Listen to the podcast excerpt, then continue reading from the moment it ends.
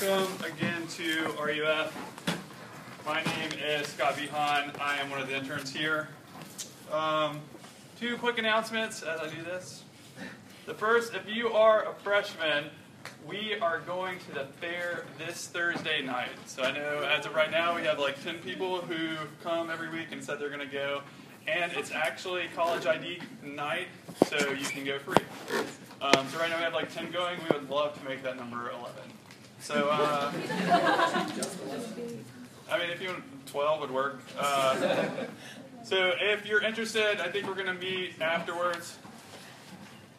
Yeah, we're going to meet afterwards, maybe up here in this corner. So if you're interested, come and talk to us so we can figure out carpools so that not that many people are having to pay to park. Uh, second announcement is I was thinking about what to wear tonight, and I remember Will Barber told me that um, you had to dress the way that you want to. Uh, he told me some sort of uh, advice, and so I got rid of the T-shirt and I went with these pants right here, and I firmly regret it. Um, I don't remember the last time I felt this uncomfortable. Um, so thank you, Will.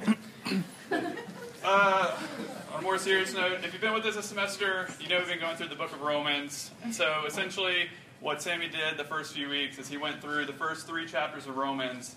And what happens in the first three chapters of Romans is Paul essentially takes every single human being and puts them in the courtroom and puts them on trial before God. the presupposition being that God is a holy, righteous God, that God is who he says he is, and that he has the right to judge people according to his holy standard. And what he says is that every single human being has been put on trial before God. He says, Jew, Gentile, circumcised, uncircumcised, and you've been condemned. You have been found guilty in the eyes of God. And not only that, you, he says, he comes to the end of Romans chapter 3, and he says, For all have sinned and fall short of the glory of God. So essentially, what he's saying is no matter how good you try to be, you cannot save yourself. You're born sinful. You were born into a sinful world. There's no way you can save yourself. And actually, what you deserve is death, and you deserve hell. But he doesn't leave us there. He goes into chapter 4, which is what we were supposed to talk about last week. And obviously, we were um, flooded out. I think Sammy might come back to that in the next few weeks. But Paul comes and he starts talking about justification. Essentially, what he says is if you believe in Jesus, as Savior, if you believe Jesus really is this man who he said that he was, and he came down 2,000 years ago from heaven and he became man and he lived a perfect, holy life so that he might die for sinners, if you believe in him by faith, by grace through faith, if you believe in him, what happens is Jesus shows up in this courtroom and he says, No, my life for his, his life for mine. And what he does is he not only takes your guilty verdict, he literally goes and he goes, he takes death, he goes into hell, so that you might be declared innocent in the eyes of God. Not only are you declared innocent at this point, you're actually given Jesus' righteousness from his holy life, so that when God looks at you, he now sees a perfect, holy, righteous man or woman. And at that moment, you are adopted into the kingdom of God. You become a son or daughter of the king, and that cannot change. Once you believe, that is a once and for all thing. That is justification. You are saved, and that cannot change. He's going to go on to talk about sanctification, which is the idea of just like adoption here. Um, a couple years ago, it's probably five or six years, years ago at this point, my wife's family adopted a boy from Ukraine named Sasha. And if you've heard this illustration before, just bear with me, you'll get over it. Um, sanctification is the fact, so they adopt this boy named Sasha, they go through the whole process, they have to pay a ton of money, go through a lot of hard stuff. I think they had to spend six weeks in Ukraine. And they get to the courtroom in the final day, and what happens is the judge finally stamps it and he seals it. And at that point in time, and forevermore, his name was Sasha Nyman. And there's nothing that could be changed to make him any less Nyman than he was at that point. Was he like a Nyman? Did he know how the Nymans acted? Did he know how to talk like a Nyman? Did he look like a Nyman? Did he know the quirks of the Nymans? Did he know if the Nymans ate together around the family table or went out every single night, as all families should? Did he know all of these things? Did he look like a Nyman at all? No, he, he didn't even speak English. He didn't know anything. But that didn't change the fact that he was a Nyman. And gradually, and this is what sanctification is, he comes back to America, he begins to speak English, he begins to talk like a Nyman, he begins to know how the Nymans work. And that's what sanctification is. As justification is a once and for all event. You are declared righteous, you are given Jesus' righteousness, but you don't know how to act like a Christian yet. And so you're learning day by day and hour by hour and minute by minute what it looks like to be a Christian. And this is something I used to struggle with because I used to think this is a thing where every single time I sinned, as I dealt heavily with addictions and other sinful patterns, I thought every time I sinned, especially these like drastic, dramatic sins that you might have some experience with, I thought every single time that Jesus had to come back into the courtroom with me, and that every single time I was being dragged back into the courtroom and put on trial before God again. And that's not what justification is. Justification is no, this is a once and for all event, and that one time Jesus stands in there, and once you believe in him, he declares you innocent and he declares you righteous, and there's nothing that can happen to change that. So it's great that Paul doesn't leave us in the dourness of chapters 1 through 3, so we could do that. And then we finally come through to Romans chapter 5. And so tonight we're just going to look at the first five verses. There's a lot of different topics that uh, we could cover just in the first five verses. But tonight we're just going to specifically deal with suffering, and we're going to deal with our personal suffering. It probably hits a little bit harder if anybody in here was affected at all by the floods. Um, and so I just want to qualify it before we even start by saying I understand that everything I say tonight, and as I share a little bit about my story and about my personal dealings with suffering, that it's a really easy thing to do to take your suffering and want to compare it to somebody else's because you can always find somebody else who's suffering worse than you are. And I get that. I get that there are people in Africa dying. I get that there are major crises throughout the world that, are, that is happening. And God really cares about those things, and God is sovereign over those things.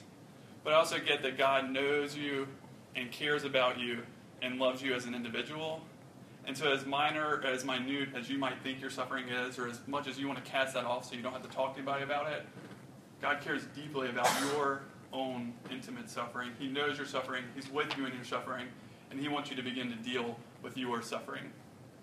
So keep that in mind as we go. Uh, if you have your Bibles, open with me to Romans chapter 5, and we will start in verse 1. Therefore, since we have been justified by faith, it's all the stuff we were just talking about, we have peace with God through our Lord Jesus Christ. Through him we have also obtained access by faith into this grace in which we stand, and we rejoice in hope of the glory of God. Not only that, but we rejoice in our sufferings, knowing that suffering produces endurance, and endurance produces character, and character produces hope, and hope does not put us to shame because God's love has been poured into our hearts through the Holy Spirit who has been given to us. If you pray with me, and we'll get started.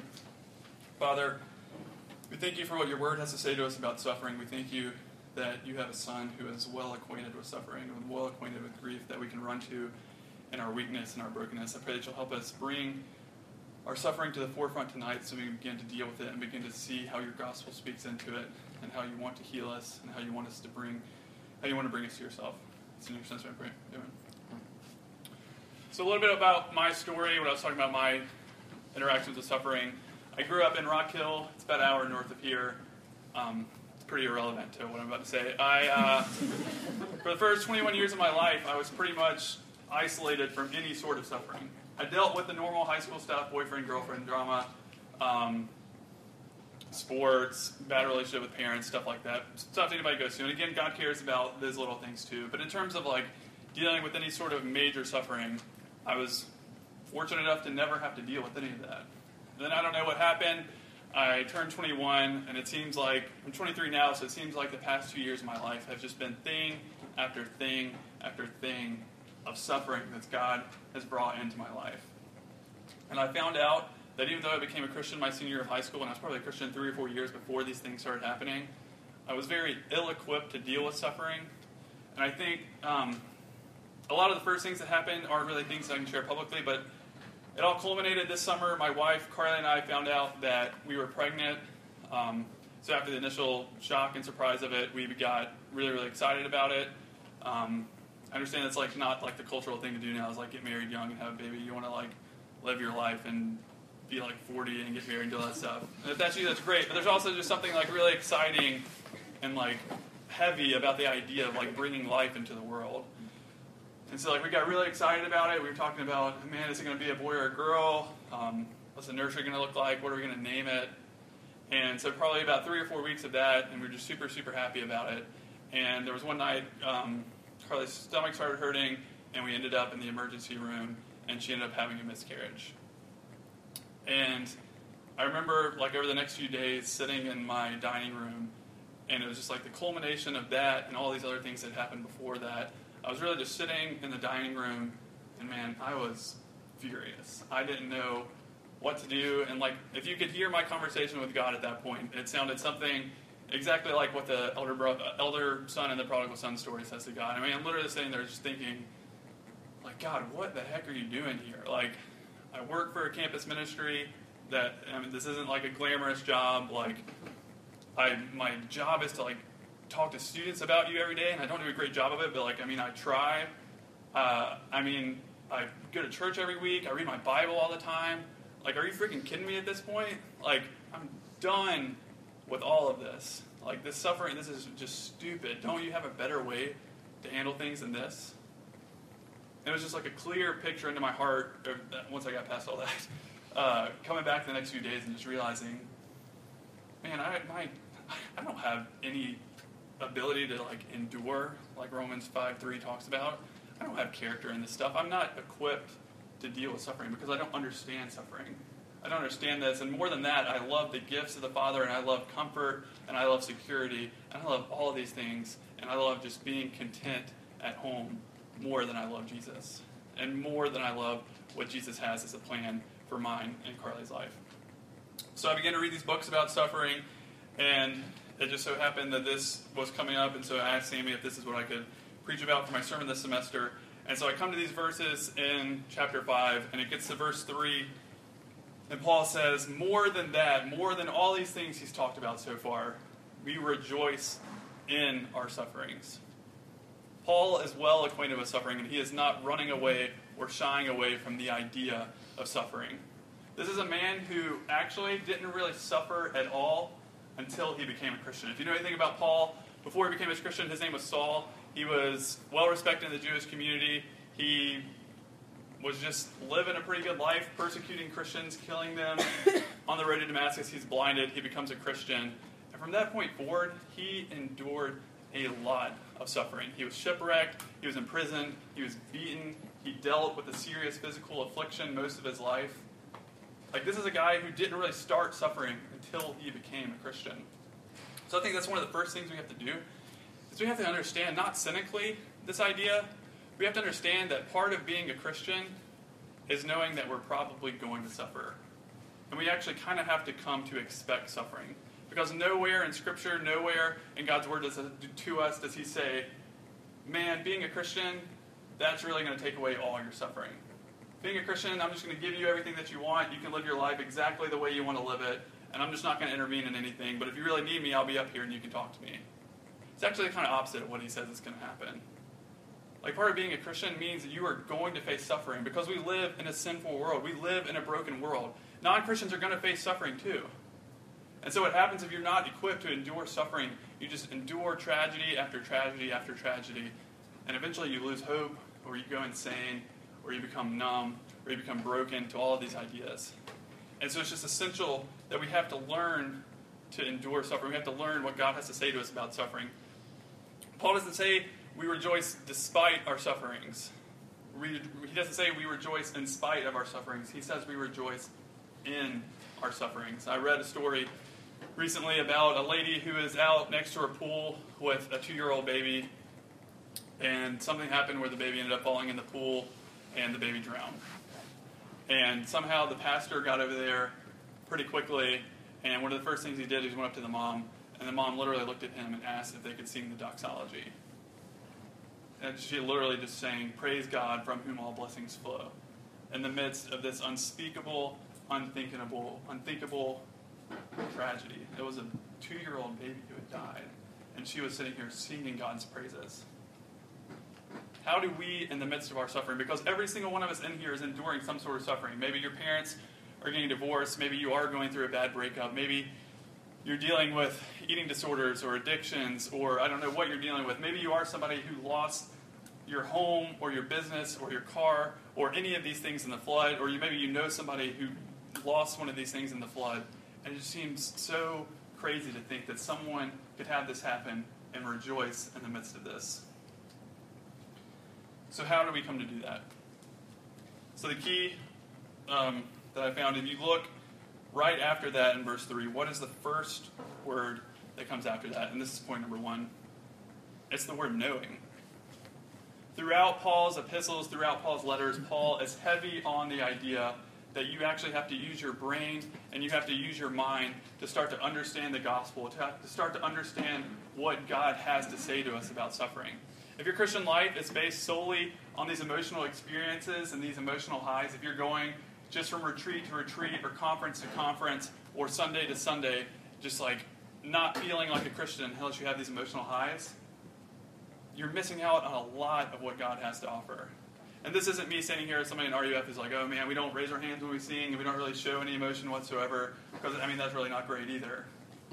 But I mean, there is an intellectual side to this where you can't just rely only on your emotions, because yes, the Holy Spirit is real and He is living and He is active and He works in and through your emotions.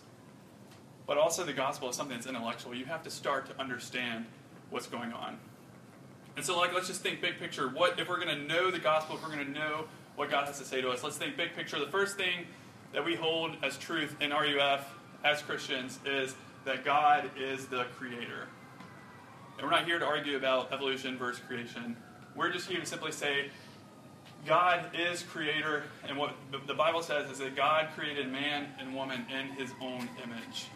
And part of what that means is when God created you, he created you in such a way that you are not going to be fully happy you're not going to be fully satisfied.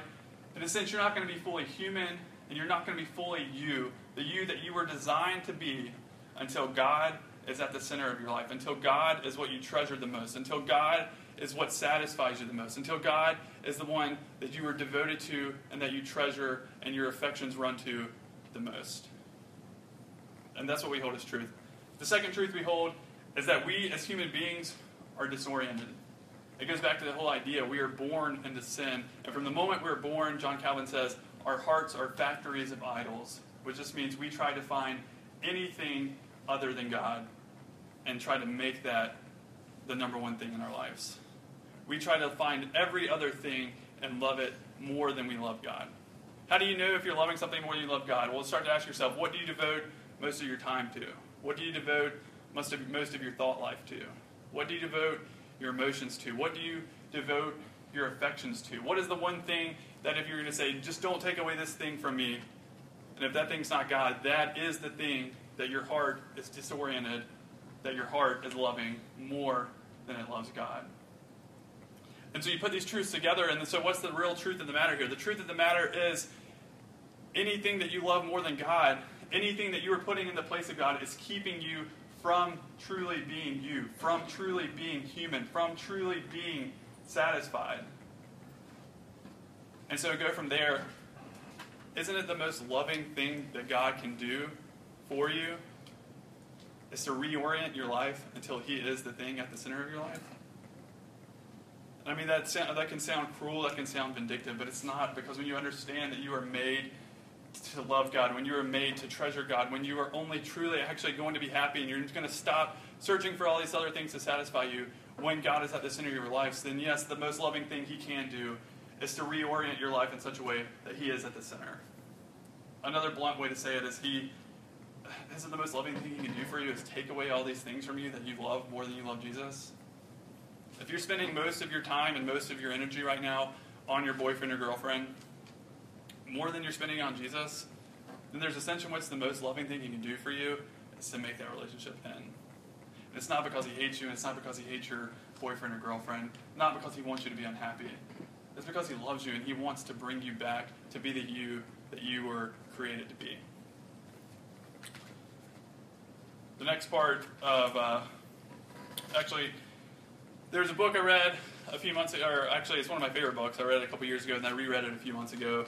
And it's just this idea of God reorienting our, reorienting our lives. And so it's a story, it's a book called A Severe Mercy. It's uh, actually um, C.S. Lewis, it's one of his, it's a Christian theologian from the 50s and 60s, I think. It's one of his friends named Sheldon Vanauken. And he writes this book, and essentially in the book, he tells a story of him and his wife. They met at a pretty young age, and they started dating, and they got married. And they essentially made these vows to each other, like even past their wedding vows. There was this vow that I am never going to love anyone or anything more than I loved you. if, if you're like me, like a hopeless romantic, it's really just just cool. Like first 150 pages, things turn pretty bad after that. But the first 150 pages are pretty great because I mean they have this life together where they travel all, over the world. They go to school together. Anything that one person reads, the other person has to read. They listen to things together. They live on a sailboat together for a few months.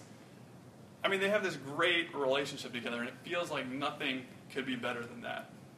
So what happens is they end up at this school in England, and they start reading. Actually, they start reading C.S. Lewis books, and gradually they both start to become a little bit interested in Christianity, and it ends up where she becomes a Christian before he does, and what happens is she actually starts to love Jesus and to love God more than she loves her husband, which is actually just like crazy shit because it's actually when this happens, she's actually more free to love her husband. She's actually more free to selflessly sacrifice herself to her husband when her center, when her core, when everything about her loves God.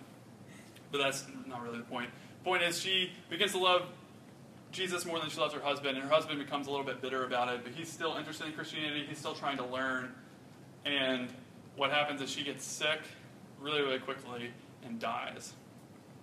And so he's left at this point where he's kind of a Christian, but not really sure. And man, he is super bitter and he is super pissed, and he does not understand how God could do this to him. Takes away this love. First, he took her away in life while she was still alive and made it where she loved him more than she loved her husband. And then she actually just he, and then she actually just died. She was gone. And it's cool because then it's like he's all he's writing this all 20 to 30 years later. And as he's writing, he starts talking about this idea. It's where the name of the book comes called a severe mercy. And he begins to see that it's actually the most merciful thing God could have done for him. Because after this, after his wife died, he actually became a Christian. He actually began to understand what his wife was going through. He actually began to understand what it meant to love Jesus, what it meant to have a life devoted to pleasing Jesus, what it meant to have a life centered on Jesus. And it's not that he didn't miss his wife anymore. It's not that it didn't hurt that he lost his wife anymore. And that's why he called it a severe mercy, because sometimes God, God's mercy, I mean, it can hurt. It can be weighty, it can be heavy, it can be hard to deal with. So it comes back to the fact you have to know that you have a God who loves you. You have to know that you have a God who's willing to send his only son to die for you. You have to know that you have a God that you can trust, that whatever he's doing in your life is meaningful, that he has a reason for everything that he's doing in your life. that's where we come to the second point so then, what? Like, just ask the broad question. Well, then, why? Like, why do we suffer? Why do we have to suffer? Why does it have to be this way? And I mean, this is what verse three and four say. Suffering is productive. That's what he says. Suffering produces endurance. Endurance produces character. Character produces hope. We have to trust that God is working in and through our suffering. What's the goal? What is His ultimate goal in our suffering? He wants us to look more like Jesus. If he's going to use suffering as the main tool in his own son's life, who he loves more than he loves anything, he could not possibly love him more. How can we expect that he's not going to use suffering in our lives?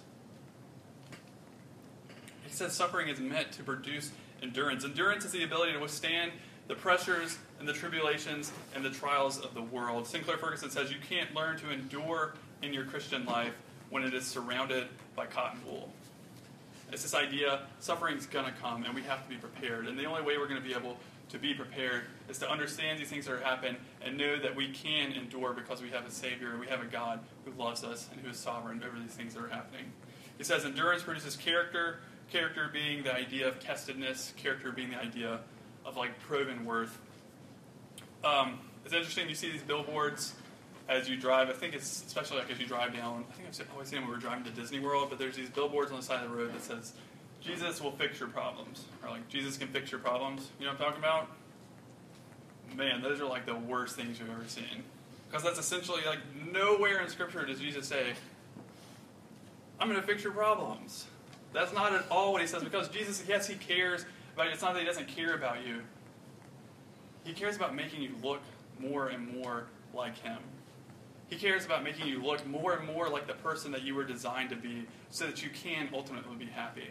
Because He knows a lot more than you do what's going to make you whole, what's going to make you happy, what's going to make you ultimately able to endure these terrible things that happen. And then lastly, he says character produces hope. It comes back to the idea of Jesus as the vine dresser in um, the book of John. And why does he say that? He, he uses the picture of like Jesus as the vine dresser of cutting off limbs and cutting off vines, and I have not the least idea about what vine dressing has or what it is or like how it actually works. But I know that he says the point of the vine dressing is so that you can so that the vine will bear more fruit. And so what we have to do is trust that not a single stroke of Jesus' vine dressing tool, shooters. shooters, shears.